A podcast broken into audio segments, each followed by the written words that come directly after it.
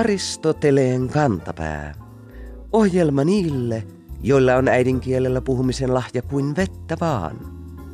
Jos osaa laulaa kauniisti, perustaa startup-firmoja innoittuneesti tai kirjoittaa vetävästi, silloin ei saa piilotella lahjojaan, eli pitää kynttilänsä vakan alla. Eli nykyisen Raamatun käännöksen mukaan lamppua. Kai E. löysi syyskuun puolivälin tienoilla Helsingin Sanomista kirkkaasti loistavan esimerkin lahjakkuudesta lehden Lontoon kirjeenvaihtajan jutusta, joka käsitteli brittien konservatiivipuolueen uutta pääministerisuosikkia Jacob Rees-Moggia. Avoimen vanhoillinen poliitikko ei ole mikään vitsi, vaan kirjoittajan mukaan Rees-Mogg on tehnyt elitismistään taidetta. Hän ei häpeile taustaansa eikä viikon sitaatti. Todellakaan piilottele hopealusikkaansa vakan alla. Voiko paremmin kuvata hopealusikka suussa syntynyttä miestä, joka siteeraa latinankielisiä sananparsia, käyttää klassisia tweed-pukuja ja sanoo itsestään, että en ole koskaan teeskennellyt, että olisin nykyaikainen mies. Ei voi, joten vakkakaupalla peukutuksia Lontooseen.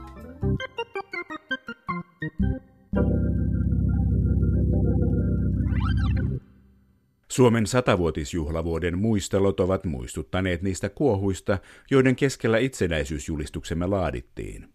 Ensimmäisen maailmansodan käänteet, Venäjän bolsevikkien vallankumouksellinen toiminta ja kotimaan kärjistyvä ilmapiiri velloivat ympärillä, joten maamme julistaminen itsenäiseksi ja etenkin se, että julistusta ei kumottu, eivät olleet mitenkään itsestäänselviä rutiinitoimenpiteitä. Se, että meillä täällä pohjoisessa on oma valtio ja kansakunta, tuntuu nykyään itsestäänselvältä, mutta idea ei ole kovin vanha eikä sen kannattajia alkuun ollut edes kovin monta. Eikä ihme, koko ajatus kansallisvaltioista on vasta reilut 200 vuotta vanha. Sitä ennen oltiin yksinkertaisesti uskollisia kuninkaalle ja hänen kauttaan Jumalalle. Saksassa 1700-luvun lopulla syntynyt kansallisuusaate ei tietenkään noussut tyhjästä. Se vastasi tuolloin kehittymässä olleen teollistumisen tarpeisiin. Tehtaiden työväen piti olla yhdenmukaista, puhua samaa kieltä sekä olla tarpeeksi koulutettua, ja kansallisuusvaltio oli sopiva yksikkö hoitamaan näitä perusedellytyksiä. Siksi aate alkoi kukkia meidän maatalousvaltaisilla nurkillamme joitain vuosikymmeniä myöhemmin kuin Keski-Euroopassa. Ajatus itsenäisestä Suomesta oli Venäjän vallan alaisuudesta huolimatta jo aika vahva vuonna 1848, kun Fredrik Paasiuksen ja Johan Ludvig Runebergin Vårt land eli maamme laulu esitettiin ensimmäisen kerran. Eräs nurmijärveläinen koululainen Aleksis Stenvall oli tuolloin 14-vuotias. Mitä tuleva kansalliskirjailija ajatteli Suomesta ja fennomaaneista? Ihailiko Aleksis Kivi Runebergiä? Kysytään filosofi, politiikan tutkija ja tietokirjailija Mikko Lahtiselta, joka on tutkinut 1800-luvun aatehistoriaa.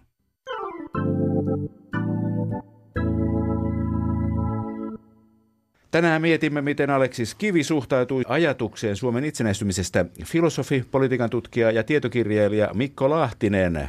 Oliko itsenäisen Suomen idea jo levinnyt laajalle Aleksis Kiven elinaikana? Niin, Aleksis Kivihän siis eli 1830-luvun alusta 1870-luvun alkuun. Ja siinä aikanahan Suomi käy vallan suurenkin murroksen läpi. Suomihan liitettiin Venäjä 1809 Porvoon valtiopäivillä, jotka oli itse asiassa maapäivät. Ja perinteinen ajatus siihen aikaan oli, että Suomi liitetään ikään kuin provinssina Venäjän imperiumiin. Ja Kiven elinaikanahan aletaan sitten jälkikäteen tulkita, että Porvoon maapäivissä meidät nostetaan kansakunnaksi kansakuntien joukkoon. Ja tässähän tietysti nämä suomalaisuusaatteen kannattajat hyvin keskeisessä roolissa, ennen muuta tietysti J.V. Snellman, jotka siis ehkä jostain 1840-luvulta lähtien alkaa tulkita sitten sitä, että me elämme todellakin niin kuin Suomen kansakunnassa. Mutta sitten tämä, mitä tämä Suomen itsenäisyys on silloin voinut tarkoittaa, me äkkiä ajattelemme sen siltä kannalta, kun se viimeiset 100 vuotta on ollut, että Suomi on niin kuin sisäisesti ja ulkoisesti itsenäinen valtio. Mutta tällainen ajatus on kyllä niin kuin Kiven elinaikaan sovellettuna ei nyt ihan mahdoton, mutta jossakin määrin kyllä niin kuin myöhemmän ajan sovellutus. Eli mä sanoisin näin, että Kivi ja muut eivät miettineet tätä itsenäisyyttä niinkään tämmöisenä Suomen valtiollisena itsenäisyytenä, vaan heillä oli ehkä olennaista tällainen, mitä siihen aikaan ehkä jo kutsuttiin sisälliseksi itsenäisyydeksi. Siis jonkunlaiseksi voisi sanoa Suomen kansakunnan henkiseksi itsenäisyydeksi, jossa keskeinen tekijä oli, että Suomen väestön enemmistö rahvas voisi käyttää suomen kieltä. Ja Kivihän itse sitten teoksissaan nimenomaan omaksuu suomen kielen käytön. Kyllähän hän kirjoittaa myös ruotsiksi, mutta Kivestä tulee ikään kuin ensimmäinen varsinainen merkittävä suomenkielinen kirjailija. Mutta sitten Kiven aikana 1860-luvulla, jolloin hän tuotteli aina ehkä niin kuin luovin, niin sillä vuosikymmenellä hän Italia yhdistyy. Suomessakin nuoret ylioppilaat juhlivat Garibaldia ja Mazzinia, näitä Italian tasavaltalaisia vallankumoussankareita. Ja sitten toisaaltaan Puolassa kapinoidaan Venäjän valtaa vastaan, Kreikka itsenäistyy Turkin vallasta ja näitä seurataan Suomessa ja Kivikin lukee sanomalehtiä. Ja voi niistä havaita tällaista, voisi sanoa tasavaltalaista valtion perustamisen pyrkimystä. Mutta se, että kun puhutaan valtioista ja varsinkin pienistä itsenäistä valtioista, niin ne on enemmän vasta 1900-luvun loppu. Toisen maailmansodan jälkeen vasta muodostuu sitten sellainen Eurooppa, johon me olemme syntyneet, eli tämmöinen suurempien ja pienempien kansallisvaltioiden Eurooppaa. Eli tämä Kiven ajan suomalaisuusidea oli vaan niin kuin semmoista, että tässä Venäjän keisarin hyvän tahtoisuuden salliessa aloimme puhua suomen kieltä ja tehdä suomalaista kulttuuria. Tietokirjailija Mikko Lahtinen. Keisarinvallan luonnehan muuttuu Kiven elinaikana. 1855 lähtien Aleksanteri II aikana alkaa suomalaisten korkealla arvostamat suomalaisen yhteiskunnan uudistus- ja edistämistoimet. Varsinkin 1860-luvulta lähtien täällä pystyy ja alkaa vapaammin harjoittamaan suomen kieltä ja suomen kielestä tulee myös ikään kuin virallinen kieli asioida viranomaisissa. Ja 1863 valtiopäivät on siis käänteentekevä senkin takia, että siinähän on melkein yli 50 vuotta itse asiassa valtiopäivätöntä historiaa. Ja Kivi erityisen innolla tervehtii edessä kirjassaan valtiopäivillä talonpoikaissäätöä, joka on ikään kuin hänen oma säätynsä, niin kuin sydäntä lähinnä. Mutta kuitenkin niin ei tämä ole pelkkää tämmöistä kielikulttuurihaihdattelua, vaan siis tämä kielipolitiikka liittyy siihen, että Aleksanteri II haluaa suoda suomenkieliselle kulttuurille tilaa ja mahdollisuuksia, ja sehän on paras lääke myös niitä vastaan, joita edelleen on, jotka haihattelee paluusta takaisin Ruotsin valtakunnan yhteyteen. Ja tällainen ikään kuin suomen kielen tukeminen ja ruotsin kielen aseman heikentäminen suomen kieltä tukemalla, niin on Venäjän vallankin etujen mukaista. Ja fennomaanijohtajat Snellmanista alkaen ymmärtää tämän merkityksen.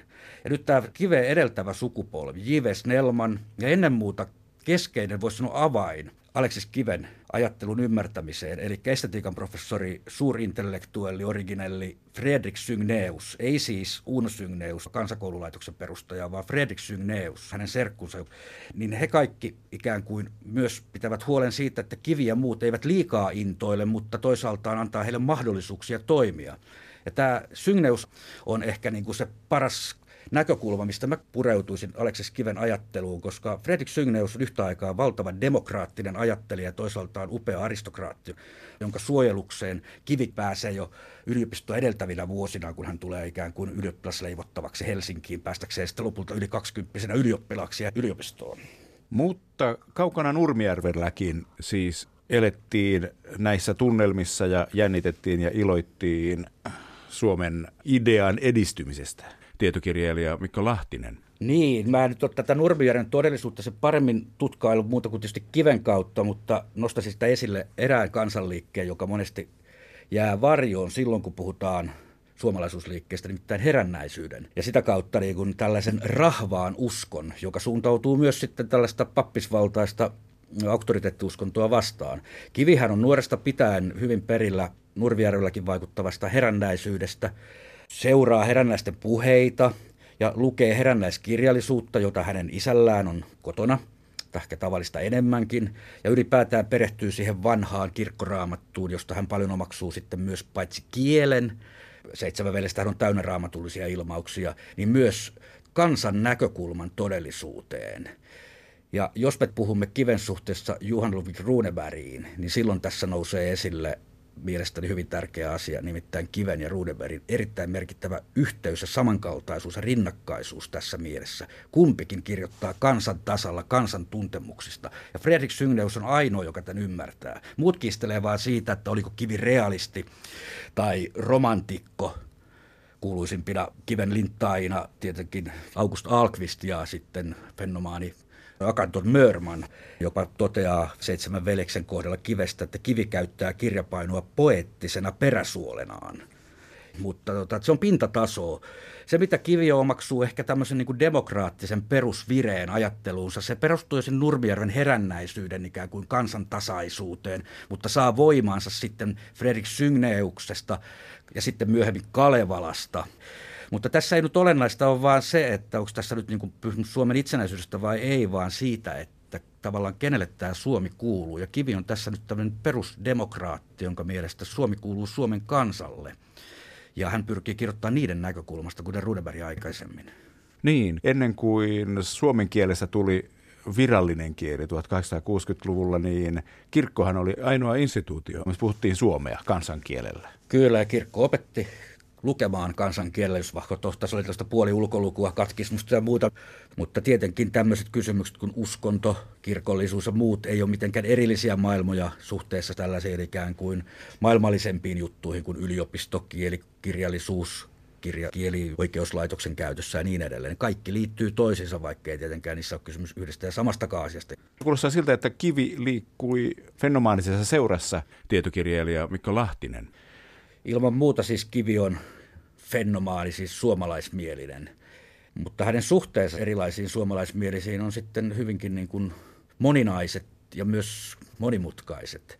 Että hänellä on toisaalta tämmöisiä menestyviä oman ikäpolvensa ystäviä, josta ehkä niin kuin yhtenä voi mainita filosofian professoriksi nousevan Thiodolf Reinin, jonka kanssa hän paljon käy kirjeenvaihtoja, joka tukee häntä siis taloudellisesti, mutta sitten tätä vanhempaa kaartia. Nyt nämä vanhempi polvi tavallaan pyrkii nuorempaa ohjailla ja nuorempi myös tietystikin haluaa ja on se on tervettä, niin tiettyä isäkapinaa ja luo omaa suomenmielisyyttään suhteessa vanhempiin, mutta sitten taas vanhemmat hieman koittavat paimentaa näitä nuorempia, jotta eivät nyt niin kuin menisi ikään kuin väärille urille ja Fredrik Cygnaeus on tässä mielessä niin kuin Kiven oppimestari numero 1. Sitten kun tämmöinen hahmo kyseessä kuin Aleksis Kivi, joka toisaaltaan siis on tällainen metsän poika ja viihtyy omissa oloissaan, jolla on monenlaisia henkilökohtaisia ongelmia. Ja toisaaltaan Kivi miehenä, joka on hyvin suomalaismielinen ja haluaa Suomeen 1860-luvun lopulla ruotsinkielisen suomalaisuusasiaa ajavan sanomalehden ikään kuin ruotsinkielisen väestön näkemysten oikaisemiseksi, ja joka näytelmilläänkin pyrkii tietenkin myös vaikuttamaan tähän suomalaisuusasiaan, niin Kivi on hyvin ristiriitainen hahmo. Aikakausi on ristiriitainen ja parhaimmat sen kuvaajat omassa ristiriitaisuudessaan ja itsensä kautta pystyvät tuomaan tätä ristiriitaisuutta esille. Ja tämä koskee nyt, kun puhutaan myös tästä niin kuin Suomen ideasta tai muusta, niin ei Kivellä ole yhtä ja selkeää Suomen ideaa. Siinä on erilaisia tekijöitä, mutta ei hän ole mikään tämmöinen systeemifilosofi, joka olisi ikään kuin luonut sitten jonkun vedenpitämäksi tarkoitetun filosofisen järjestelmän, vaan hän hakee ja etsii. Aikakausi vaihtuu koko ajan, hän yrittää suhteuttaa itsensä siihen, se ei ole aina helppoa, sitten välillä viina vie miestä mennessään ja niin edelleen. Kivi varmasti niin kuin hyvin vahvasti sisäisti ja ymmärsi, että hän on nyt tässä ensimmäisenä tekemässä laadukasta, tasokasta suomenkielistä kirjallisuutta. Ja sen hän varmastikin ymmärsi niin sanotusti poliittisena tehtävänä, koska hän katsoi, kuten suomalaisuusliikkeessä ja Snellmanista alkaen katsottiin, että kansalliskirjallisuuden kannalta keskeistä on saada siihen nimenomaan laadukasta suomenkielistä kirjallisuutta ja kansa opettaa lukeen sitä. Oliko Kalevala Kivelle tärkeä kirja? Tietokirjailija Mikko Lahtinen. No, sen todistaa, että se oli hyvin tärkeä jo se, että Kiven merkittävä näytelmä 1859 kirjoitettu Kullervo, hän tietystikin saa aineksensa Kalevalan lauluista. Ja sitten hän tulee palkittu ja menestyvä näytelmä. Mutta mä en tee tarkkaan sitä, että koska Kivi tutustuu Kalevalaan, että Kalevalahan on varsin tuore teos, kun Kivi syntyy 1830-luvun alussa.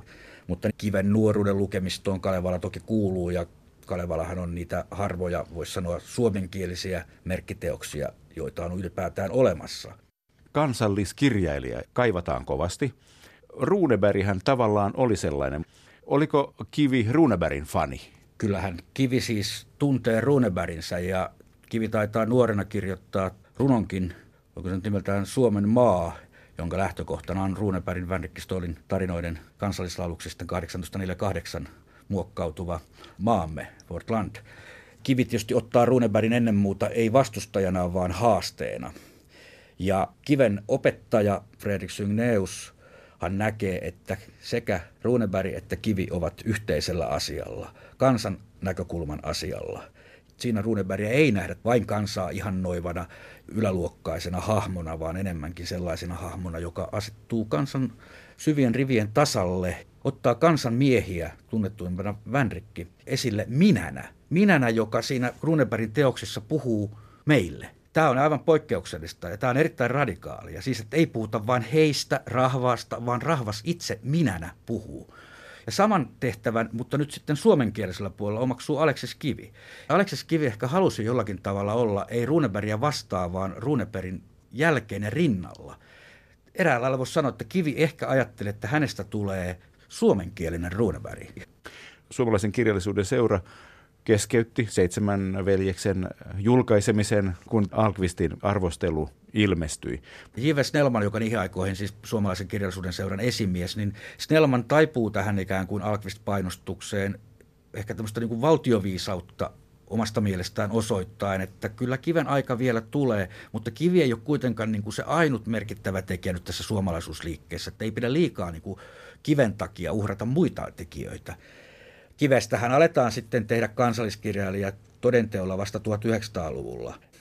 Nostettiinko Kivi kansalliskirjailijaksi noin myöhään sen vuoksi, että ei tullut ketään parempaakaan? Onhan toki niin, että kun tulee nämä, mitä monesti kutsuttu sortovuosiksi, nämä venäläistämistoimien kovat ajat paljon Kiven kuoleman jälkeen, niin tokihan nuoressa kansakunnassa tarvitaan yhä enemmän kansallisiksi kohotettuja hahmoja, ja niitähän nyt sitten riittää. Mutta ehkä senkin aika nyt meidän aikanamme alkaa olla ohi, että ehkä tämmöinen kansallisuusajattelu tässä mielessä, että meillä on tietyt suurmiehet, niin alkaa olla ohi. Tämä on tämmöinen nuoren itsenäisen Suomen aikakauden tarve, tämä kansalliskirjailijan tarve. Toivotaan, että kansakunta alkaa olla aikuinen. No Kivi siis on Suomen miehiä, mutta Aleksis Kivi on hänen taiteilijanimensä. Koskaan hän ei muuttanut nimeään virallisesti Aleksis Stenvallista Kiveksi.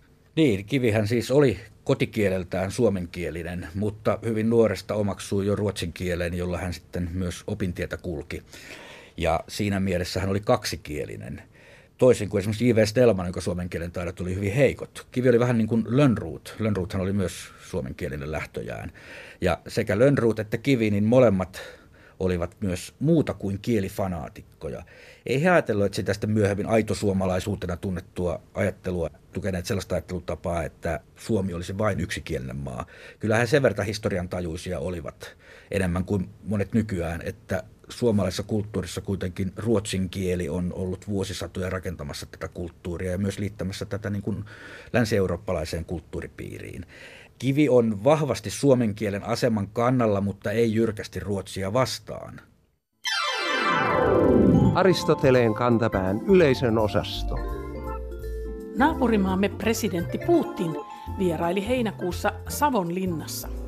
Ohjelmaan kuului keskusteluja presidentti Niinistön kanssa, oopperaa sekä kaupungin tarjoama illallinen. Ilta-Sanomat kirjoitti ilmeisen onnistuneesta vierailusta seuraavalla tavalla. Onnistuneen illan merkki oli myös se, että presidenteille näyttivät kaupungin tarjoaman illallisen aterimet kelpaavan. Nimimerkki Epätietoinen ihmettelee. Tuskin he söivät aterimia, mutta panivatko he ne taskuunsa? Tuskin sentään. Vaikka tärkeän sopimuksen allekirjoittamiseen käytetty kynä saatetaan säästää arvokkaana muistona, ei ole ollut tapana ottaa talteen merkkihenkilöiden yhteisillä aterioilla käyttämiä aterimia eli ruokailuvälineitä. Aristoteleen kantapää arvaa, että tarkoituksena oli ilmaista, että antimet kelpasivat arvon vieraille. Eikä tämä sana ole niin vieras, että se sekoittuu sanaan aterimet.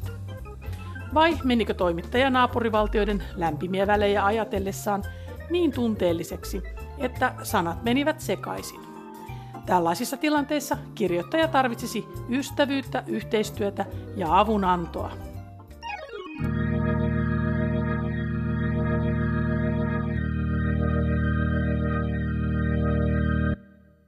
Miten toiset ammatit periytyvät sukupolvelta toiselle on ikivanha kysymys, jota muinaiset tiedemiehet ovat selittäneet monilla yhä käyttämillämme sananlaskuilla. Yksi tarkimmista selityksistä on se, että ei omena kauas puusta putoa. Kuulijamme nimimerkki Koroillaan eläjä törmäsi heinäkuussa uuteen selitysyritykseen Ilta-Sanomien viihdesivuilla. Siellä tunnetun tamperelaisen senaattorilaulajan tyttären tytär selvitti, miksi hänestä tuli näyttelijä tähän tapaan. Viikon fraasirikos.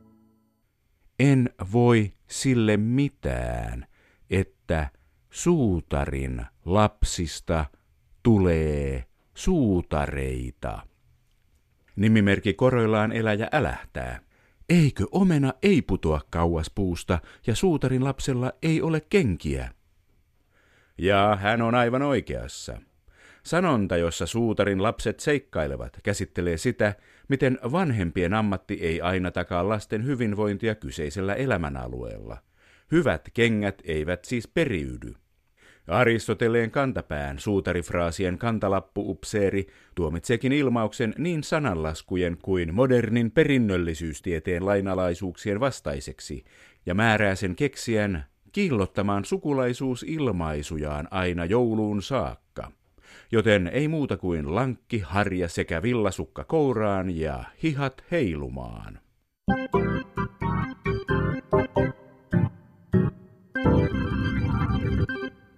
Kieli on siitä hieno elämän osa-alue, että siellä vastakohdat lyövät tasa-arvoisesti kättä. Eri rekisterit solahtavat toistensa lomaan ja moderneimmat uutuudet kohtavat vertaisenaan ikivanhimmat kerrostumat. Kuulijamme Jarmo H. katsoi heinäkuussa maksukanavalta yleisurheilua, kun kommentaattorin ilmaus aiheutti hänelle varsinaisen ylläripyllärin eli yllätyksen. Asiantuntija kiteytti koko ammattitaitonsa ja kertoi, miten urheilijalta viikon sitaattivinkki meni pasmat väärään kurkkuun. Jarmo H:n aivot jäivät miettivälle kannalle. Menikö kommentaattorilla pasmat sekaisin?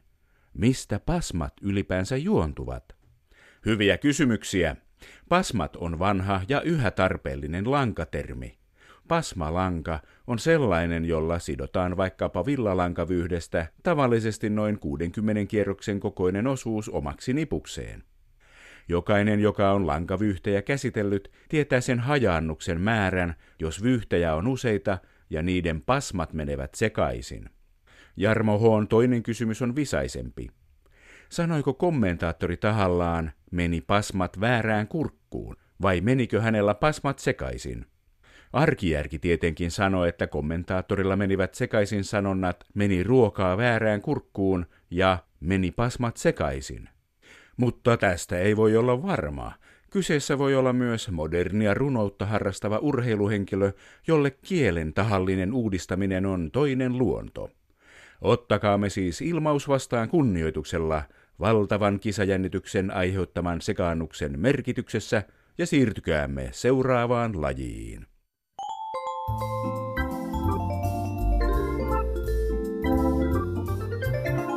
Kerro Aristoteleen kantapäälle, mikä särähtää kielikorvassasi.